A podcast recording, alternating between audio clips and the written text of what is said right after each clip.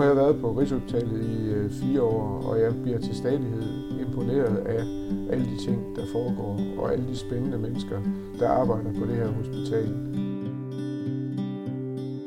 Du lytter til Beriget, en podcast, hvor Rigshospitalets direktør Per Christiansen besøger en af hospitalets faglige profiler, der hver dag beriger det danske sundhedsvæsen. Det beriger mig, og derfor tror jeg også, at det kunne berige andre. I dag der sidder jeg her over for vores øh, hospitalspræst, øh, forfatter med mig mere, Lotte Blikker Mørk, som jo øh, øh, er måske den største ekspert, vi har på, på Rigshospitalet, når det gælder et øh, meget, meget bredt emne, nemlig døden, fordi den har du jo i dagligdagen rigtig tæt inde på livet. Og jeg kunne godt tænke mig at starte med at, at, at, at bare sådan, øh, få dig til at fortælle en lille smule om, øh, hvordan bliver du modtaget øh, af personalet i de her svære situationer. For du kommer jo tit ind, når personalet står i en svær situation. Det kan godt være, at det er også nogle gange er patienten og de pårørende, der er bedt om at tale med en præst. Men mange gange er det også personalet. Øh, hvordan bliver du modtaget, når du kommer? Det var da et fantastisk indledende spørgsmål, fordi øh, det er så dejligt at kunne svare, at jeg bliver modtaget så flot, stort set alle steder, fordi du har ret. Ofte så er det personalets idé at øh, tilkalde præsten. Og jeg skulle hilse at sige, at det er faktisk sin sag at få spurgt patienten eller de mhm. pårørende, om man har lyst til at tale med en præst. Mm. Fordi hvis du som sygeplejerske eller som endnu værre læge kommer og spørger fru Hansen, har du lyst til at tale med en præst, så kan det godt være, at fru Hansen tænker, gud, er jeg så tæt på døden? Fordi der er sådan en vis mm. mytologi knyttet an til det der med vores øh, embede som præster, nemlig døden. Men det der, du siger, det beskriver du også lidt i din bog, på en måde skal vi dø, blandt andet med en øh, for tidlig født hvor forældrene så også reagerer lidt på den der måde. Nu er alt håb ude. Ja, lige præcis. At det er en mytologi, som sagt, der, der klistrer lidt ved os. Så det er faktisk sin sag som personale at få os anbefalet. Og jeg har mm. hørt mange forskellige øh, måder at gøre det på i min tid. Jeg har været hospitalspræst sidst, de sidste 16 år. Og jeg har mødt oversygeplejersken, der har sagt, her på stedet har vi en frisør og et bibliotek og en kiosk og en præst. Og så ja. har man ligesom foreslået Så har jeg hørt andre sygeplejersker, og det tror jeg er den gængse, at vi har nogle præster her i huset, fordi vi er jo heldigvis fire præster. Vi har nogle præster, der er vant til at tale med mennesker, der er i nogle svære livssituationer. Mm. Og det kan være dejligt at tale med et menneske, der ikke har hvid kittel på, der er udenforstående, der ikke har nogen følelsesmæssige aktier i dig. Kunne det være en ting? Og du skal vide, at du behøver slet ikke at være troende, og du behøver ikke at være medlem af den danske folkekirke. Og når man har holdt den der lange tale, så kan det være, at patienten siger, ja, yeah, why not? Altså, mm. øhm, så det kommer lidt an på, hvordan vi bliver solgt. Men, men når nu jeg startede med at spørge om det her med øh, personale, så er det jo fordi, at i dette hus, så er døden vel i en eller anden forstand den ultimative fiasko. Mm. Fordi man er sat i verden for at helbrede folk. Mm. Øh, og, og man kan også måske ved sådan med lidt statistik sige, at der er ikke så stor sandsynlighed for, at man dør på Rigshospitalet, som på alle andre hospitaler i landet. Vi har 380.000 unikke patientkontakter om året, og vi har 1000 cirka, der dør på Rigshospitalet. Det er sådan set en rigtig fin statistik, hvis man ser på det. Men, men det er jo noget personale, som jeg har oplevet, det måske sådan også lidt inspireret af, at det er på et tidspunkt øh, øh, læste af Tylka Vandes bog Being Mortal, på dansk hedder den hvis at være dødelig. Øh, og, og det han jo også øh, taler om, er jo lidt det samme, at, vi, vi er øh, at personalet vi er lidt øh, fra at, at tale om det her. Så, så er der sket noget, siden han nu skrev sin bog, du skrev din? Er der en udvikling i det her? Ja, det synes jeg faktisk, der er, men det synes jeg generelt, der er i samfundet. Men hvis man vil vide noget om, hvad samfundet tænker om død, mm. sorg, sygdom osv., så, så kan man bare vende sig ind mod et hospital, fordi der øh, er det hele sådan meget intensiveret. Og jeg tror, at vi har generelt haft rigtig svært ved at forholde os til det, vi ikke kan handle på, altså til død og til sorg og alt det, der er menneskelige vilkår. Og selvfølgelig har man svært ved det på et hospital, særligt Danmarks mest specialiserede hospital, Rigshospitalet, som jo har et succeskriterium, plejer jeg at sige, og det er naturligvis helbredelse. Mm. Og det er vi glade for, os der går ind ad døren, for det er sådan set derfor, vi kommer mm. her. Og som du selv siger, så er statistikkerne ret gode. Så selvfølgelig er øh, succeskriteriet, at vi skal kunne helbrede. Men vi må også bare se i øjnene, at der er masser af mennesker, der kommer i det her hus, som måske ikke dør af deres sygdom her i huset, men som må leve med en kronisk sygdom. Nu er vi blevet så gode mm. til også at sige, at kræft er kronisk. Nu er ja, alt kronisk, for det er lettere at have med at gøre, ja. end at sige, at man er uhelbredelig syg. Ja. Vi må se i øjnene, at der er også nogen, der ikke kan blive helbredte. Mm. Og hvor stiller det dem? Ja, mm. netop som du selv er inde på, som en fiasko. Det er lidt firkantet sat op. Men det er jo den måde, vi ser på de ting, vi ikke kan handle på. Fordi vi er så vant til at være i kontrol, og vi er så vant til at kunne fikse alting. Så hvad gør vi som mennesker, når vi pludselig står over for afmagten? Og her med særlig fokus på personalet. Mm. Hvad gør man som ansat her i huset, når man pludselig ikke kan fikse den patient, man står overfor? Og faktisk må tale med den patient om, at det, der kommer til at ske med dig, det er, at du kommer til at dø af den her sygdom. Det, er, det tror jeg kan være rigtig vanskeligt, fordi at der er så mange forventninger om, mm. at, at man skal kunne helbrede. Så jeg tror, at det er rigtig svært at have med at gøre som personale. Og så samtidig så spørger du, om der er sket en udvikling. Og det synes jeg faktisk på mine øh, relativt øh, få år, 16 mm. år, mm. kan jeg se, at der er sket en udvikling. Fordi da jeg begyndte, jeg startede med at være præst på Bispebjerg Hospital, der var jeg et par år, øh, og så kom jeg så herind til Rigshospitalet der synes jeg, at jeg kunne se, at der var øh, større, øh, hvad skal man sige, øh, ubehag ved at tage fat på de her emner, end der er i dag. Jeg synes faktisk, at personalet, særligt her i huset, er meget optaget af. Nu skal vi huske at være gode til at have den svære samtale, hvad der end ligger i det. Det kan være, at vi kan tale om det også. Øh, eller nu skal vi være opmærksom på, at det ikke er alt, vi kan fikse her i verden. Men som jeg sagde lige før, så er det ikke kun hospitalet, det er samfundet, der er begyndt at få en opmærksomhed på. Ja. Der er noget her, vi ikke kommer udenom, såsom sygdom, død og sorg. Du lytter til Beriget, en podcast om faglige fyrtårne på Rigshospitalet. Det er fantastisk, at øh, du også har bidraget til den der udvikling i samfundet. Fordi i virkeligheden er det måske også noget af det, vi skal være gode til på Rigshospitalet. At når vi har den viden, som du sidder inde med, at man så også får de der konkrete eksempler ud.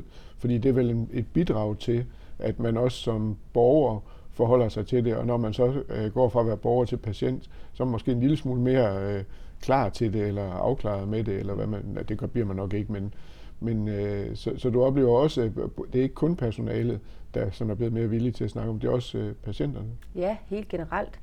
Ja. Øh, og det er sjovt, du siger det, fordi det værste er jo, at, at vi skal helt derud på kanten, før vi overhovedet beskæftiger os med det. Ikke? Altså før vi tænker ja. alt fra testamente til, at hold da op, døden gælder sådan set også mig. Og det er jo det, der, der hvad skal man sige, øh, synes jeg, vores ærne, blandt andet også som præster her i huset, øh, og som præster i offentligheden, at prøve at, hvad skal man sige, forberede herre fru Jensen på, at det kommer sådan set til at ske for os alle mm. sammen. Så hvis vi nu alle sammen forholdt os en lille smule til døden, så kunne det være, at når vi kom tæt på døden, at vi havde frigivet noget energi til sådan set at leve livet. Mm. Men det er jo det, vi helst ikke vil, fordi når tingene bare går derude af, så vil vi helst ikke tænke på døden. Og det tror jeg sådan set gælder for os alle sammen. Mm. Og jeg vil gerne anholde også det her med, at vi er blevet så forhippet på nu, at tale om døden. Og jeg har jo selv, som du påpeger, været en del af, hvad skal man sige, det her, øh, den her dødsbranche, hvor vi har prøvet at gøre, øh, øh, lave folkeoplysning om døden. Og jeg tænker egentlig, at øh, det har også sine grænser, fordi hvor meget skal vi egentlig beskæftige os med den her død? Jeg mm. taler med mennesker her på hospitalet, der rent faktisk er super trætte af hele tiden at skulle blive konfronteret med, husk nu, at du kommer til at dø af det her. Fordi vi også som personale er blevet så dygtige til at tale om døden. Ja. Fordi nu er vi blevet uddannet i det der med kommunikation. Ja. Vi er blevet ja. overdygtige. Ja. Og jeg, siger, jeg taler med patienter, der siger, prøv her, jeg ved godt, hvor alvorligt det er. Jeg har bare ikke behov for at tale med min sygeplejerske om det hver dag. Jeg har brug for at ja. leve livet. Jeg talte med en mand, meget konkret eksempel. Jeg talte med en ung mand, der var uhelbredelig syg. Og han øh, var vældig optaget af det her nye skræddersyede jakkesæt, han skulle have. Og han sagde, at sygeplejerskerne kan slet ikke bære med det. Øh, de synes, det kan jo ikke betale sig. De tænker, at jeg kommer til at dø. Men for mig, hvis jeg skal leve, så skal jeg have det jakkesæt. Og jeg synes, det er et godt eksempel.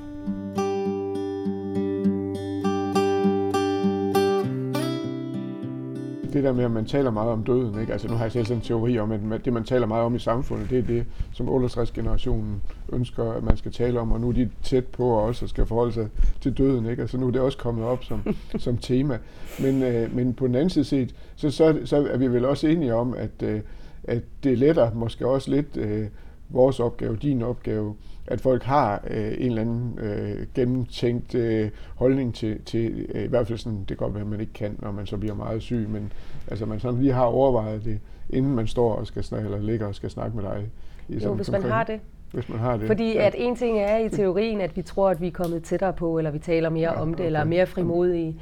Spørgsmålet er, hvordan det egentlig er, når den kommer tæt mm. på. Og jeg må bare sige, at der er et eller andet med den der død, som vi aldrig rigtig kommer til at forlige os med og som, øh, som der jo er kloge mennesker, der har sagt, øh, Grundtvig, at døden det er vores sidste fjende, og det er den, hvis man elsker livet. Jeg ved godt, der er nogen for hvem døden er en befrielse, men det er jo en anden snak. Mm, ja. Tit så er det jo ikke livet, de vil slippe for, men det er livet i lidelse. Men altså, vi må også bare sige, det der med døden er vanskeligt. Nogle gange så tror vi, og særligt som moderne mennesker, så tror vi, at jo mere vi forholder os til noget, desto bedre kan vi mestre det. Mm. Og jeg siger bare, døden kommer vi aldrig til at mestre.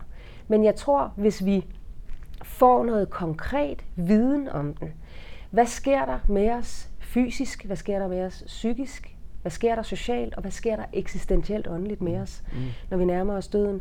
Jeg tror, hvis vi får noget mere viden om det, når vi er midt i livet, så tror jeg ærligt, at vi sparer os selv for at skulle bruge tid på det, når vi er tæt på døden. Mm.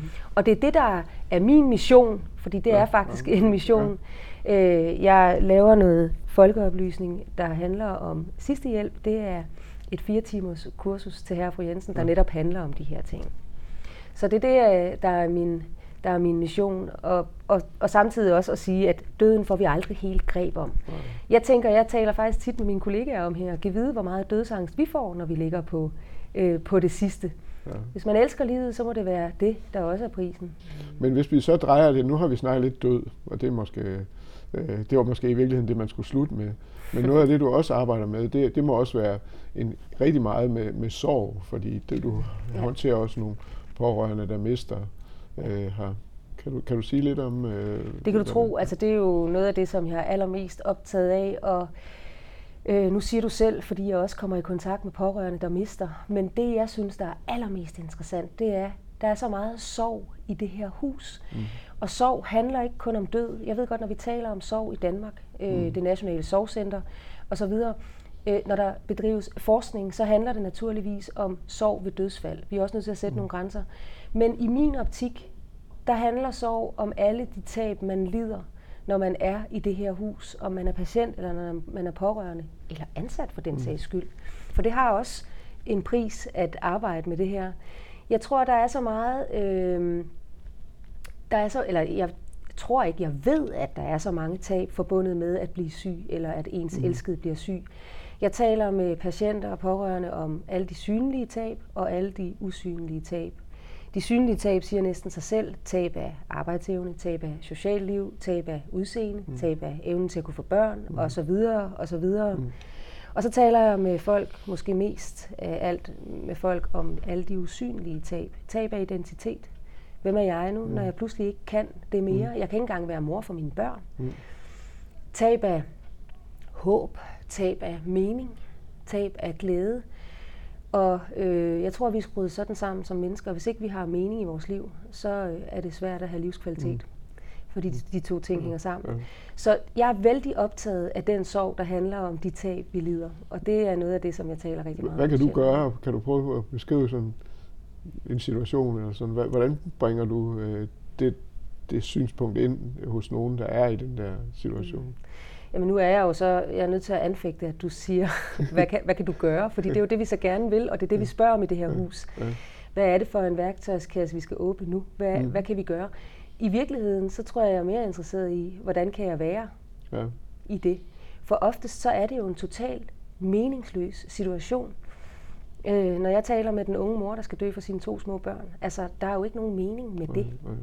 Øh, jeg tror, at for den enkelte patient eller pårørende handler det i den grad om, at der er et andet menneske, der tør være i den afmagt, det er.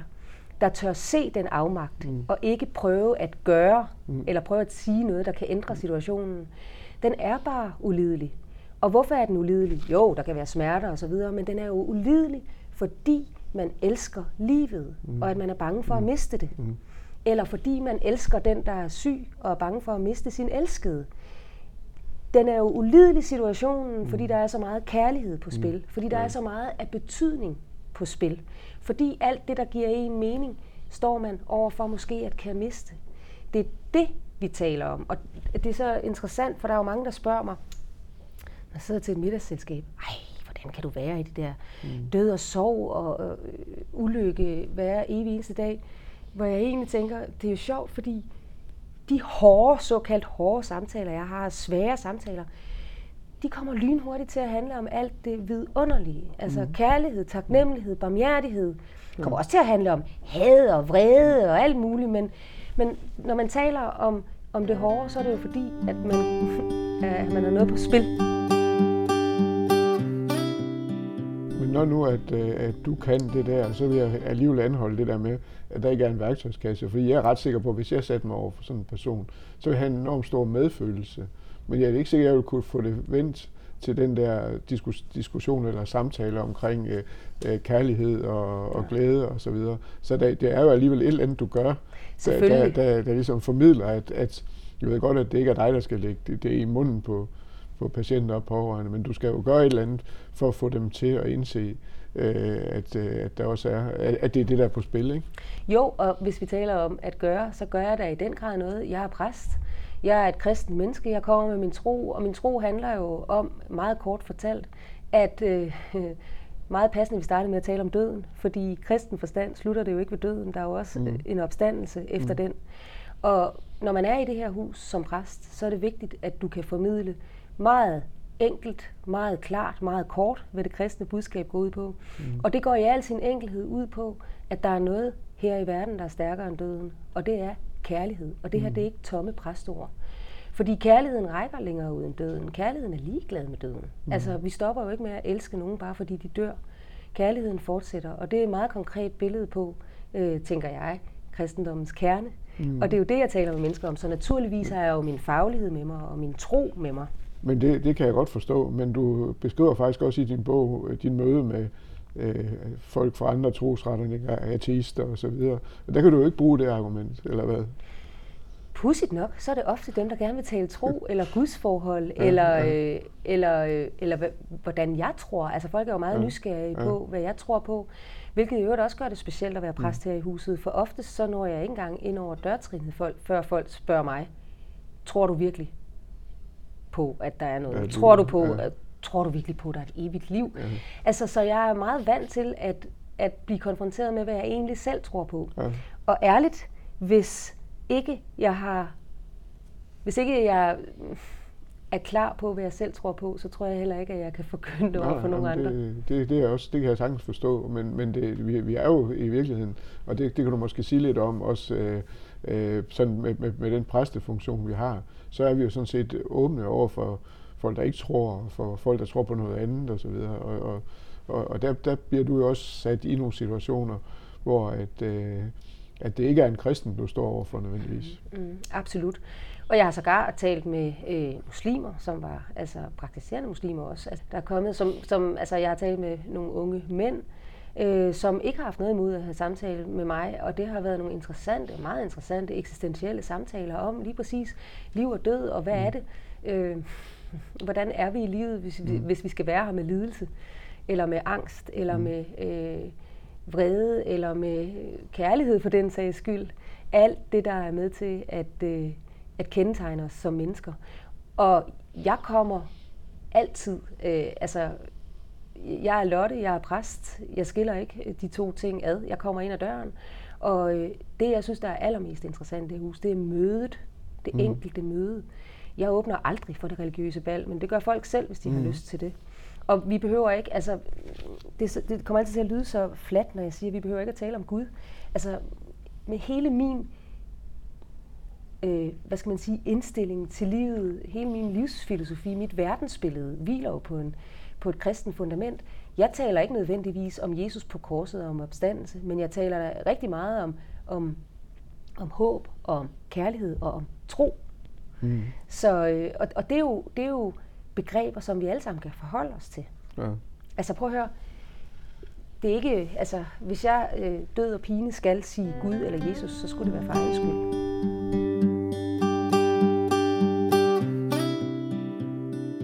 Der må også være rigtig meget vrede, der skal håndteres i, i de situationer, du står i. Absolut.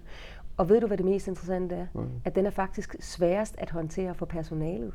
Ja. Fordi der er rigtig mange patienter, der er her i huset, som bare er i sin vrede. Eller lad mig sige det sådan, de går fra vrede til øh, glæde, til øh, had, til kærlighed, til fordi man svinger så vældig meget, når man er mm. i en presset situation. Mm. Normalt vil vi jo opleve, at vi svinger imellem forskellige følelser. Her der er det så intensiveret. Alt mm. er intensiveret i det her hus. Og mange gange, så er det personalet, der har øh, svært ved at håndtere en eller anden patients vrede. Og så er der sådan nogle vidunderlige vendinger, som i, han kan ikke være i det, og så videre, hvor jeg tænker, det kan han da lige præcis. Ja. Altså, det er vel okay, man er vred, hvis man lige har fået at vide, at man skal dø ja, sin sygdom. Ja, ja. Så det er det der med at kunne øh, holde ud at være i de der følelser, at der ikke er noget ja. rigtigt eller forkert. Men, og det er jo, jeg underviser, eller vi som præster underviser rigtig meget i, øh, i huset her og ja. andre steder, både i byen og i landet. Øh, både sygeplejersker og læger, og det er jo noget af det, vi taler virkelig meget om. Hvordan øh, vi undgår at lade vores egne fordomme, egne værdier, øh, hvad skal man sige, blokere for det møde, mm. der finder sted. Fordi vi har alle sammen vores, øh, vores ting med os. Vi møder op, ja, vi tager en hvid kittel på, eller det sundhedsfaglige personale gør, men det betyder jo ikke, at vi ikke er Per eller Lotte. Altså, vi er jo dem, vi er. Mm. Og jeg synes, vi har brugt for mange år på at aflære os de værdier, eller prøve at sige til os selv, at for at være professionel, så skal jeg aflægge mig mine egne værdier, og det synes jeg ikke, man skal. Man skal nærmere se på dem, så man er bevidst om, hvad det er, man men, har med sig. Men det er måske i virkeligheden noget af det, jeg, jeg sådan også plejer at, at, at slutte de her samtaler af med. Det er jo, hvordan kan vi gøre det her bedre? Er der noget, vi som øh, direktion kan gøre for at, at, at støtte jer i det, I gør, og, og gøre jeres indsats øh, nemmere eller bedre? Eller nu, øh, som jeg også sagde tidligere, så øh, er vi meget øh, taknemmelige over den åbenhed, der faktisk er for os præster her i huset. Og ikke bare åbenhed. Jeg har faktisk oplevet her de seneste år at også blive taget med ind i ledelsesmæssige sammenhæng. Øh, fået lov at tale øh, nogle steder, der ellers aldrig, tror jeg, vil komme i kontakt med os præster. I har virkelig brugt os mm. i nogle ret spændende situationer hvad skal jeg komme med som eksempel, hvad er værdibaseret ledelse? Ja, ja. Det er jo sjovt nok, tror jeg, at blive rystet lidt, fordi ja. vi som præster jo ser på jer på en anden måde. Ja. Så øh, vi er rigtig taknemmelige, og jeg tror i virkeligheden bare, at vi har behov for at måtte fortsætte den færd. Og, øh, og så for guds skyld, at det her med, at vi har vores kirkelige funktion, det er mm. så vigtigt, mm. at vi på den måde er en slags afdeling i huset, ja. fordi så bliver vi mere en del af huset, og men, det har vi virkelig brug for at men være. altså det, det, det vi, vi vil jo gerne støtte, det, det er der ikke nogen tvivl om. Altså der, hvor vi bliver udfordret, det er jo, at øh, det bliver mere multietnisk i øh, vores samfund, dermed også øh, lidt flere øh, andre religioner end, mm. end kristendom. Og, og det, der, der er der jo nogle øh, bevægelser i, i samfundet nu, øh, som, som kan, måske kan gøre det lidt sværere for os mm. at, at, at, at håndtere andre religioner end kristendommen. Øh, og det, og det, det vil jeg jo synes ville være helt forfærdeligt, hvis vi ikke kunne det. Mm. Fordi vi har, et, øh, altså alle mennesker er jo i princippet ens, når de står i de situationer, vi har talt om. Mm. Men, øh, men øh, jeg, jeg, tager, jeg er meget gerne med ind i nogle af de der diskussioner også om øh, værdibaseret øh, øh, sundhed, fordi det handler vel også om at, at gøre patienterne i stand til at formulere, hvad, hvad de i virkeligheden øh, ønsker. Så det, det, det synes jeg, I, I, I kan bidrage til. Så det tager vi meget gerne med. Tak for en, øh, en spændende snak. Øh, det kunne jeg jo godt blive ved med det her, fordi at, at det er også emner, som optager mig, at, øh, at vi er i stand til at, at håndtere ud over alt det der dybt fag, sund, sundhedsfagligt, professionelt, så skal vi også håndtere hele mennesker i det her hus. Så tak for snakken. Selv tak. Du har lyttet til Beriget med Per Christiansen og hospitalspræst Lotte Blikker Mørk. Du kan høre flere afsnit af Beriget der, hvor du henter dine podcasts, på Rigshospitalets hjemmeside eller på intranettet, hvis du er medarbejder.